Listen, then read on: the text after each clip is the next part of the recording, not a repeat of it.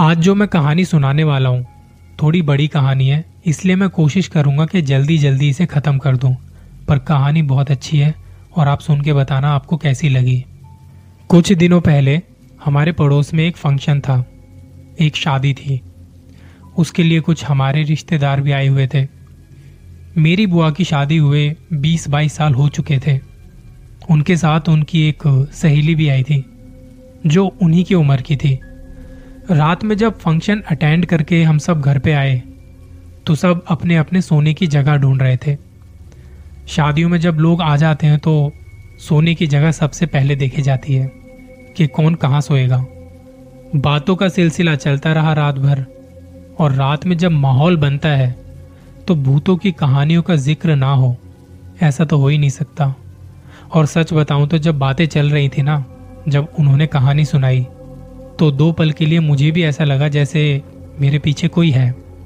कहानी मेरी बुआ की सहेली मुनमुन ने सुनाई थी। तो अब आप कहानी को ऐसे सुनना जैसे मुनमुन सुना रही है।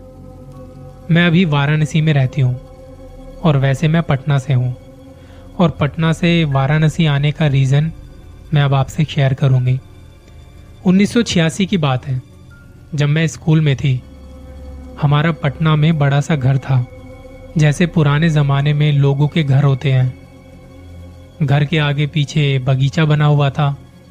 बीच में घर था और उसके बीच में आँगन, जहाँ चारों तरफ़ कमरे ही कमरे थे।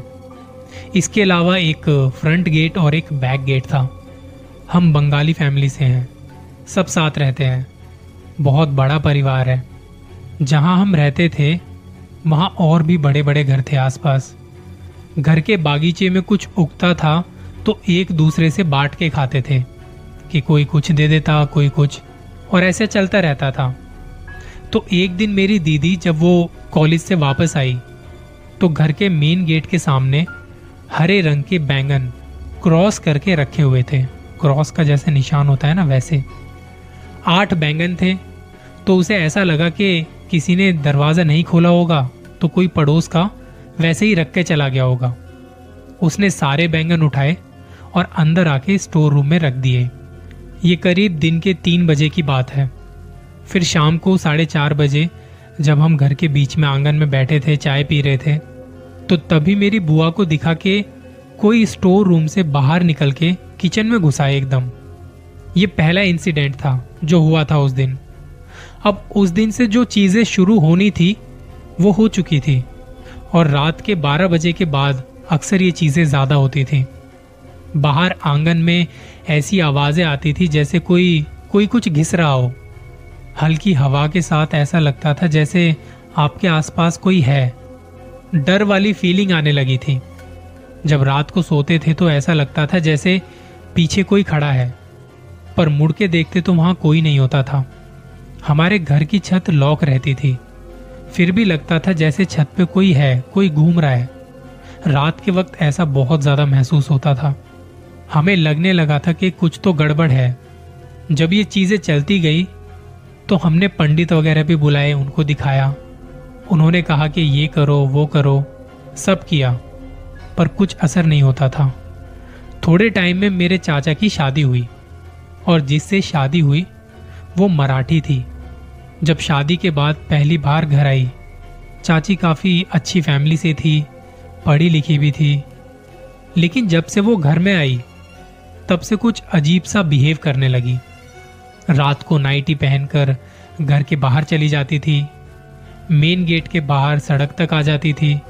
फिर उनको ढूंढ के लाते थे। रात को देर से सोती थी, दिन में दोपहर तक उठती थी। तो चाचा को और घर के बाकी लोगों को भी ऐसा लगा कि नई नई शादी हुई है और ऐसे बिहेव कर रही है। वो हमेशा सबको बताती थी कि मुझे ऐसा लगता है जैसे हमारे घर में, हमारे कमरे में कोई तीसरा भी मौजूद है। हमको मालूम होते हुए भी कि वो सही है। हम कह दिया करते थे कि कुछ ऐसा नहीं है, आपको अपने घर की याद आ रही होगी। उन्हें चाय से बिल्कुल नफरत सी थी। कभी नहीं पीती थी चाय, पर यहाँ आके वो एकदम से बहुत ज़्यादा चाय पीने लगी। जबकि ना तो उन्हें चाय बनानी आती थी और पीना तो दूर की बात। तो शादी के बाद उनका अपनी मम्मी के घर जाने का प्लान बनता है। पर उससे पहले हम सब बच्चों ने प्लान किया कि चाची के घर जाने से पहले ना एक बार लंच पे चलते हैं सारे, कहीं बाहर। हम सब बच्चे रेडी हुए और गए उनके साथ लंच पे। उस वक्त वो रील वाले कैमरे होते थे तो हम अपने साथ कैमरा भी लेके गए थे। हम फ़ोटो खींच रहे थे। तो चाची बार बार कह रही थी कि देखना एक भी फ़ोटो नहीं आएगी। हमने कहा कि, चाची, कैमरा एकदम सही है, आएँगी फ़ोटो आप देखना। चाचा जी ने कहा कि, कल हम जा रहे हैं तो मैं आज ही रील दे के आ जाऊँगा ताकि हमें फ़ोटोज़ जल्दी से जल्दी मिल जाए। तो जब गए दुकान पर तो दुकान वाले ने देखा और कहा कि, इसमें तो एक भी फ़ोटो नहीं है। हम मुँह लटका के घर वापस आ गए। उस दिन मेरी दादी का जन्मदिन था। शाम को पाँच बजे के आसपास हम वापस आ गए थे और उस टाइम मेरी दादी, जो चाची की सास है और मेरी बुआ, आँगन में बैठ के चाय पी रहे थे। सामने दो कुर्सियाँ रखी थी, खाट भी थी। हम बैठे बैठे बातें कर रहे थे। चाची आती हैं और दादी के जन्मदिन की बधाई देके उनके साथ बैठ जाती हैं। इतने में चाचा जी आते हैं। और सामने वाली कुर्सी पर बैठने ही वाले होते हैं तो तभी मेरी चाची गुस्से में बोलती है, तुम्हें दिखाई नहीं दे रहा, वहाँ कोई बैठा हुआ है? तुम यहाँ आके बैठो मेरे पास। चाचा ने इस बात को इतना सीरियसली नहीं लिया। इग्नोर कर वो चाची के साथ बैठ गए। देखते देखते चाची की बॉडी अब गर्म होने लगी। आँखें लाल हो गई। वो हिलने लगी और भागते हुए अपने कमरे में चली गई। दादी ने चाचा को कहा कि जाके देखो क्या हुआ है बहू को। चाचा जाते हैं और चीखते हैं कि जल्दी आओ, सुमन रो रही है। चाची का नाम सुमन था। हमें लगा कि शायद उन्हें अपने घर की याद आ रही होगी। तो मेरी एक कज़न सिस्टर थी, लक्ष्मी। दादी ने लक्ष्मी को कहा कि तू देख के आ सब ठीक तो है ना? लक्ष्मी देख के आई और कहने लगी कि चाची बहुत ज़्यादा रो रही है। आप भी जल्दी से चलो अंदर। जब सब देखने गए कमरे में तो सुमन चाची सबको घूर के देख रही थी। बड़े अजीब तरीके से। हमारा घर बड़ा था और जगह जगह टेलीफोन लगे हुए थे। बाकी लोगों को भी बुलाया गया कि जल्दी आओ, सुमन बहुत रो रही है। बुला रही है, जल्दी आओ। जब मैं नीचे आई तो सब लोग बातें कर रहे थे कि किसी और की आवाज़ में बात कर रही है सुमन। फिर मैं गई अंदर। तो मुझे देख के ऐसे खुश हो गई जैसे पता नहीं कितने टाइम बाद देखा हो। वो किसी को कुछ बोल नहीं रही थी, बस घूर रही थी। इतने में उनके ससुर जी आए मतलब चाची के ससुर जी। उन्हें देख के वो मुस्कुरा उठी, जैसे ना जाने कितने समय बाद देखा है। उन्हें बुलाया और अपने पास बिठाया। उस वक्त उनकी आवाज़ भी बदल चुकी थी। उन्होंने एक बच्चे की तरह उन्हें दुलारा पुचकारा। उन्होंने कहा कि, अभी इस घर से कोई नहीं जाएगा। अभी बहुत बारिश होगी और सब यहीं रहेंगे। मुझे ये सारी बातें पता करनी थी तो मैं लक्ष्मी को लेकर दूसरे कमरे में चली गई। कमरे वहाँ कुछ इस तरीके से बने हुए थे कि अगर आप एक कमरे में घुसते हैं तो दूसरे में आराम से निकल सकते हैं।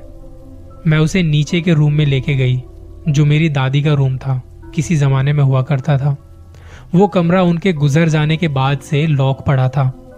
उस कमरे के बाहर खड़े होकर मैं पूछ रही थी, लक्ष्मी, क्या हुआ है? मुझे सारी बातें बता।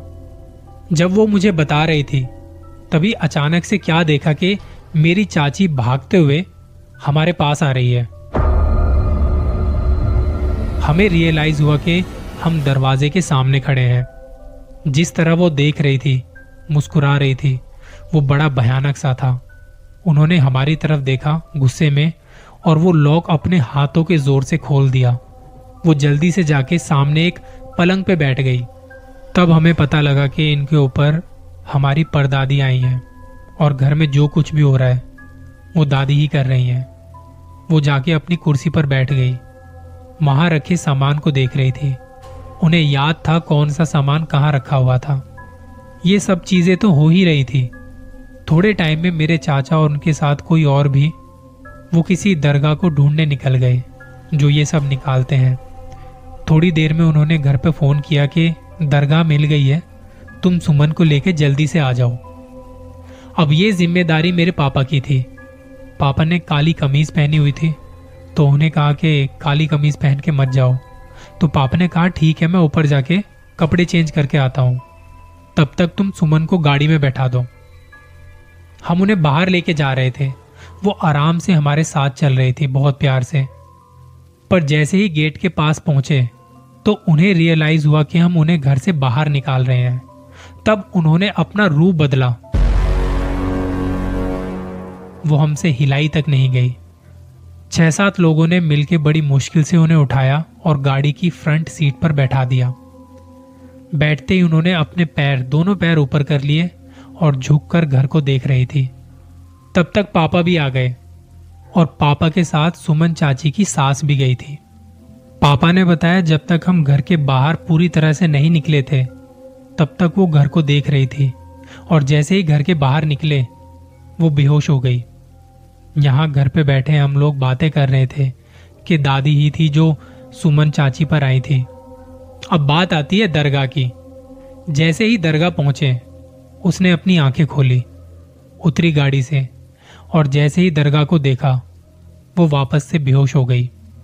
आसपास जो लोग थे वो कह रहे थे कि ऐसे ही नाटक कर रही है उठा के ले जाओ, ऐसे नहीं मानेगी है उसे उठा के लेके गए, वहाँ जाके बैठाया तो फिर से बेहोश।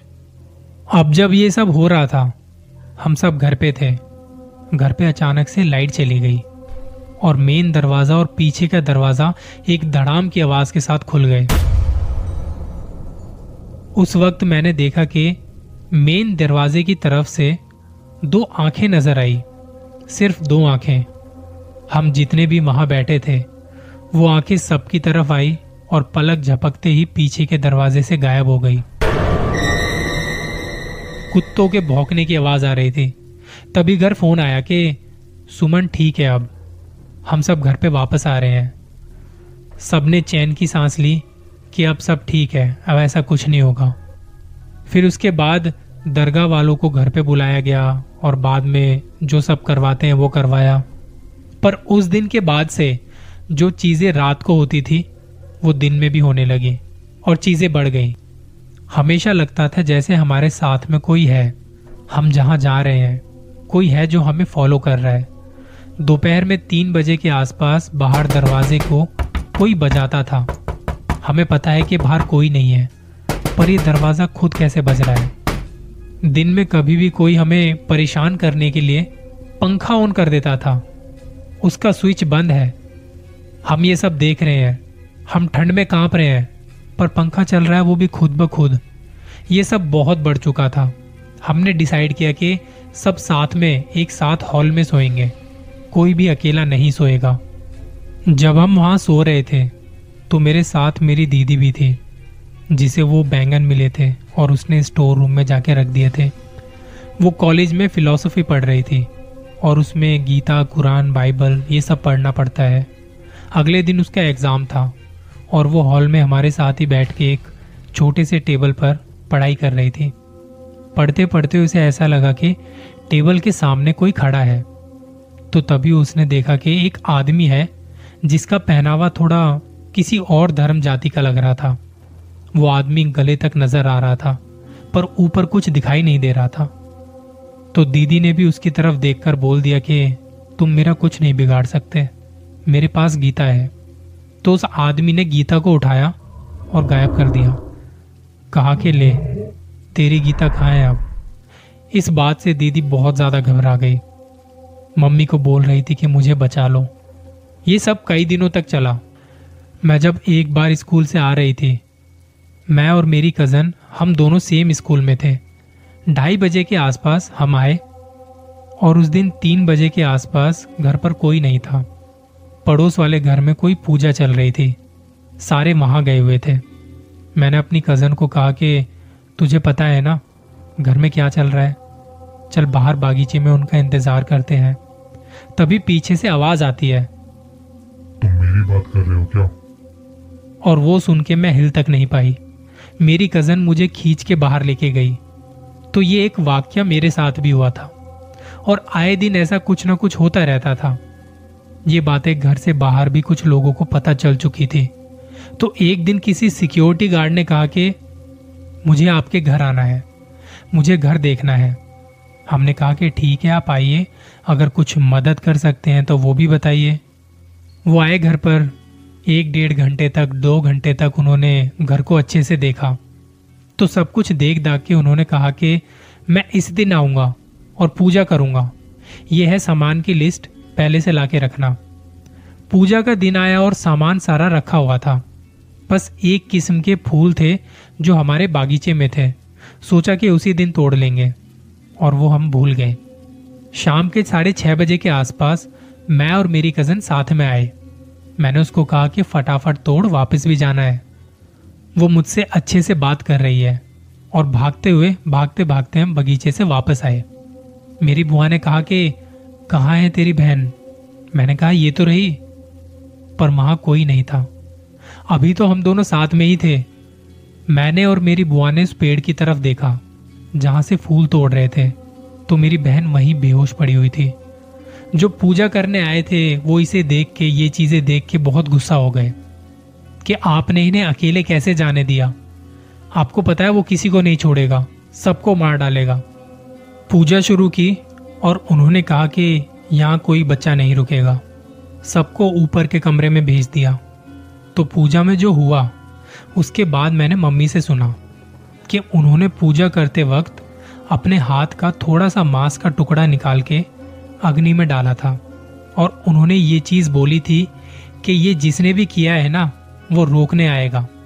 लेकिन उसे घर के अंदर मत आने देना। और ऐसा ही हुआ। हमारे दो घर छोड़ के एक बूढ़ी अम्मा थी। वो आई घर पे कि तुम ये सब क्या कर रहे हो? पर हमने उसको अंदर नहीं आने दिया। हमारे घर के बाहर एक बादाम का पेड़ भी था। जो पूजा कर रहे थे, उन्होंने कहा कि ये पेड़ सूख जाएगा। और जब सूख जाएगा तो इसे काट के नदी में बहा देना। पूजा जब पूरी हुई तो घर के आगे पीछे वाले दोनों दरवाजे एकदम से खुल गए। और जो आदमी दिखता था वो सामने से भागता हुआ पीछे के दरवाजे से निकल गया। उस वक्त जो वहाँ मौजूद था, सबने उस नज़ारे को देखा। पूजा के बाद उन्होंने कहा कि पेड़ एक हफ़्ते में पूरा सूख जाएगा। जैसे ही सूखता है, उसके फ़ौरन बाद जड़ से काट के नदी में बहा देना इसे। उसके बाद से घर में चीज़ें नॉर्मल होनी शुरू हुई और उसके बाद से हमने वो जगह छोड़ दी और जॉइंट फैमिली अब बिखर गई। कोई कहीं चला गया तो कोई कहीं चला गया। ये एंडिंग थी इस कहानी की। पर एक बार अच्छा एक बार पीछे मुड़ के देखना। कहीं कोई है तो नहीं।